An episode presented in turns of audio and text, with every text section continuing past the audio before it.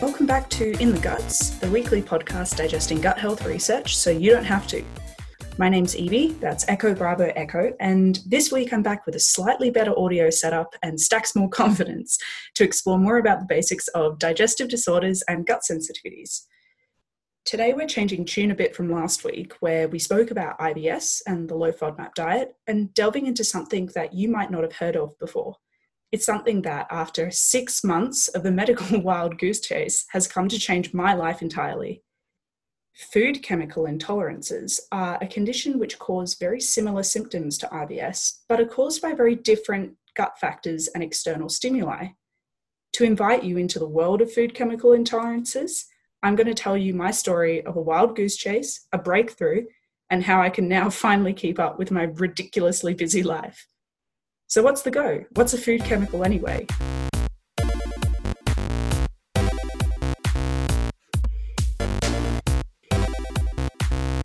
There are lots of kinds of food chemicals, and they might not all be what you think. Some food chemicals are actually naturally occurring and aren't added by humans. We hear a lot of Karens talking about the dangers of artificial colours and flavours, but natural food chemicals in many healthy foods can be just as much of a problem for sensitive people as the artificial ones used as additives. One such chemical are a group called amines. You find these in foods which have undergone fermentation, storage, or an aging process, like cheese, wine, and cured meats. You'll find them in smaller doses in other foods too. Amines are produced by bacteria which breaks down amino acids. Usually, the enzymes in your body would break these down, but if your enzymes aren't doing their job for some reason, then amines can build up in the body and cause an allergic like reaction. Some medications, including antibiotics and older types of antidepressants, as well as herbal and nutritional supplements, can deplete these enzymes. Symptoms like having headaches or migraines, having the itches, and behavioural problems in young kids are all common with an amine intolerance. Salicylates are another type of food chemical, which are found in lots of fruits and vegetables. But aren't we told that fruit and veg are good for us? Well, they absolutely are, but just like amines, some people aren't able to process the salicylates that they contain. Salicylates act as a natural preservative for fruits and veggies, and you find them concentrated in the skin or on the surface of a food. Again, headaches, migraines, skin irritation, nausea, and hay fever like symptoms are super common with this intolerance. Glutamates are another food chemical. They're an amino acid that you find in abundance in both plant and animal proteins it's one of the most important type of proteins actually and our bodies can generate glutamic acid without even ingesting it through food sources glutamate is also the most abundant neurotransmitter in the brain but when ingested can cause similar symptoms to salicylates when someone's intolerant you'll find glutamates in msg flavors chicken stock chicken salt so you might have to stay off the two minute noodles for a while there are also lots of added food chemicals like sulfites, synthetic colours and flavours, and more which you can develop an intolerance to. The Karen we mentioned before is kind of right to be a bit concerned by these, as there is good evidence that they can cause both irritability and hyperactivity, particularly in young children, but in patients our age too. But back to my story. I was going to talk to you about all the doctors and specialists I've been dismissed by when I've tried to sort out my symptoms constant nausea and headaches, swollen eyes and joints, brain fogginess, constipation and bloating. But then I realized that if you're a young person, particularly if you were assigned female at birth, then you probably know exactly what I'm talking about. I can't count on one hand anymore how many times I was asked if I was pregnant. Was I sure? Was I really sure? But eventually, out of sheer luck, I landed in the hands of a gastroenterologist. That's a doctor who specializes in the digestive tract and the liver, who is literally amazing. She was engaging, smart, knew her shit, and most importantly, she took me seriously. After explaining my medical history and other conditions, she booked me in for a gastroscopy. That's when you fast for a half day, and then the doctor puts you under anesthetic and sticks a camera down your throat. Here, they're able to look around your stomach and into the first part of the intestine to look for inflammation or ulcers or anything else that shouldn't be there. They can also take a biopsy to check for specific conditions like celiac disease. It's pretty nifty.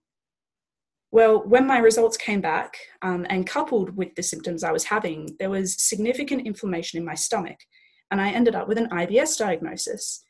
This was the first diagnosis I'd been given that actually fit my symptoms. Then I found an awesome dietitian because my gastroenterologist had suggested trying the low FODMAP diet. Check out episode one for what that entails, but it's the only evidence based treatment for IBS that we have at the moment, and it's said to help nearly three quarters of IBS sufferers with their symptoms. But none of my symptoms went away, which was really disappointing. But my dietitian was a step ahead. We had another trick up our sleeves. We were going to test for food chemical intolerances. So, how do you figure out if these food chemicals, like amines, salicylates, and glutamates, are causing your symptoms? There's no blood test or anything that you can take to test for an intolerance. So, we use the Royal Prince Alfred Allergy Unit, or RPA, elimination diet to help test your response to food chemicals. Some people call it the failsafe diet. If you Google that, then you'll find lots and lots of recipes. But let me tell you, it's, it's not a breeze. Like the low FODMAP diet, this diet involves three phases to test for and treat intolerances elimination, reintroduction, and personalization. Firstly, elimination. Here, you have to take out all sources of amines, salicylates, glutamates, and more for a few weeks to get them out of your system.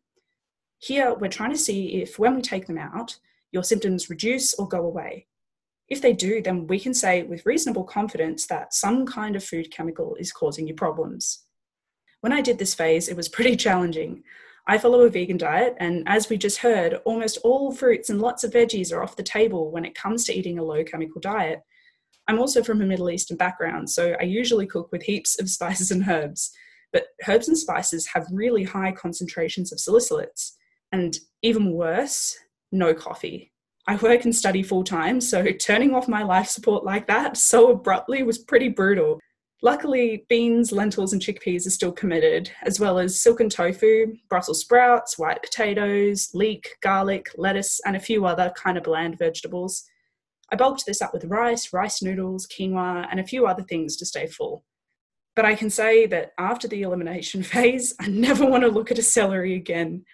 But it was definitely worth it. For 12 months leading up to this phase, I had been having almost daily headaches, ranging from just persistent for the whole day to completely debilitating migraines, with constantly swollen eyelids, which made it nearly impossible to put on my signature winged liner. I woke up almost every day feeling nauseous and awful, but for those three weeks of elimination, after the caffeine withdrawals had died down, that is, I'd never felt better than I did then no headache, no bloating, no nausea, no swollen eyes. I could actually focus on my work for once. Once my babe dietitian and I had confirmed that food chemicals did have some kind of role to play in my symptoms, we moved quickly on to stage two, the reintroduction stage. There were some pretty weird things I have, I've had to do. So, to test amines, for example, I'm going to have to eat between 60 and 120 grams of chocolate a day, along with three bananas. We're testing each of these chemical groups in turn before moving on to the next and checking which ones specifically are leading to my symptoms coming back. I can confirm that the salicylate challenge was the worst week of my life. Well, not the worst, but definitely top 10 in the worst things to happen to me personally in 2020. Towards the second half of the week long challenge, my bloating and nausea came back when I was loading with salicylates, especially when I drank coffee, and everything just got worse again we've definitely established that salicylates were a problem for me. As I'm talking to you right now, I'm starting the amine challenge tomorrow, and I'm still feeling pretty awful about what the salicylate challenge did to my body. I might have to add an extra day of rest between the two phases to make sure that all my symptoms are gone before starting on amine so I don't mess with the results. Quick but very important note here some people are a lot more sensitive than this, than me during this challenge like on the first day of the challenge, having only eaten some small amounts of food chemicals, they might have really awful symptoms. It took me a little bit longer than that. At this point, if that's the case, the Royal Prince Alfred Allergy Unit recommends that you stop the challenge. You've already established that you're sensitive, and there's no point doing even more damage and putting yourself through that hell. So, you'll notice that I've talked about these chemicals in fruits, veggies, meats, cheeses, so, does that mean that people with food chemical intolerances can't eat anything, especially vegans like me? Well, it's not that simple. These gut things never are. And that's where the third phase, personalization or liberalization, comes in. When we think about food intolerances, we might think about people who are gluten intolerant or who have celiac disease. when they have a single crumb of gluten, it's going to send them off into a world of pain. You might have gone to school with someone who had a peanut allergy, where even just touching a peanut made them sick. But food intolerances, and specifically food chemical intolerances, are a little bit different. And when we talk about managing them, we consider the concept of a load. Anyone who is intolerant to a food chemical like this has a threshold or a load of the chemical that their body can handle. It could be as small as a teaspoon of cumin, or it might take three double shot flat whites to cause a reaction. During the liberalisation phase, we test how much you can handle by slowly increasing the amount of the chemical you have each day until it causes a reaction. This is because your body might be producing enough enzymes to process some amines, for example, but as soon as it gets overloaded, it can't handle the heat. In the long term, the idea is that you test how much of something you can have so that you don't have to avoid it entirely. This is the stage I'll be starting soon. It's slow going, but it's definitely worth it. I've never really felt better after this breakthrough. I can actually engage with my stupidly busy life without feeling dead at the end of the day once we've finished all this. It's important to remember that you can develop a food intolerance at any time during your life. We see a lot of people, kind of like me, developing food intolerances around the, uh, their early 20s. So you might have been perfectly fine in ingesting some of these food chemicals right up until now, but you know, you might be starting uni or starting your first full-time job and something isn't quite right. If any of these symptoms sound like you, food chemical intolerances might be something to consider the next time you visit your GP if you think that this is something that might be affecting you, try visiting a bulk billing GP and asking for a referral to a gastroenterologist. They'll be able to refer you for a gastroscopy, like they did for me, and refer you on further to a dietitian if they think that that might help you manage your symptoms.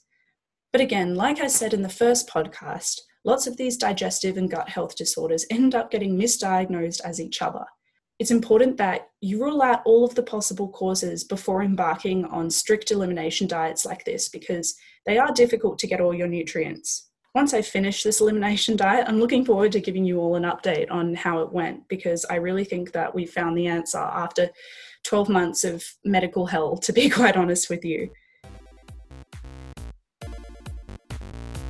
If you've enjoyed this podcast, don't forget to subscribe on your preferred podcast listening platform and to head across to our social pipes Instagram, Facebook, and Twitter to keep up to date with the latest news and research. That's all for today. Enjoy digesting this gut health research.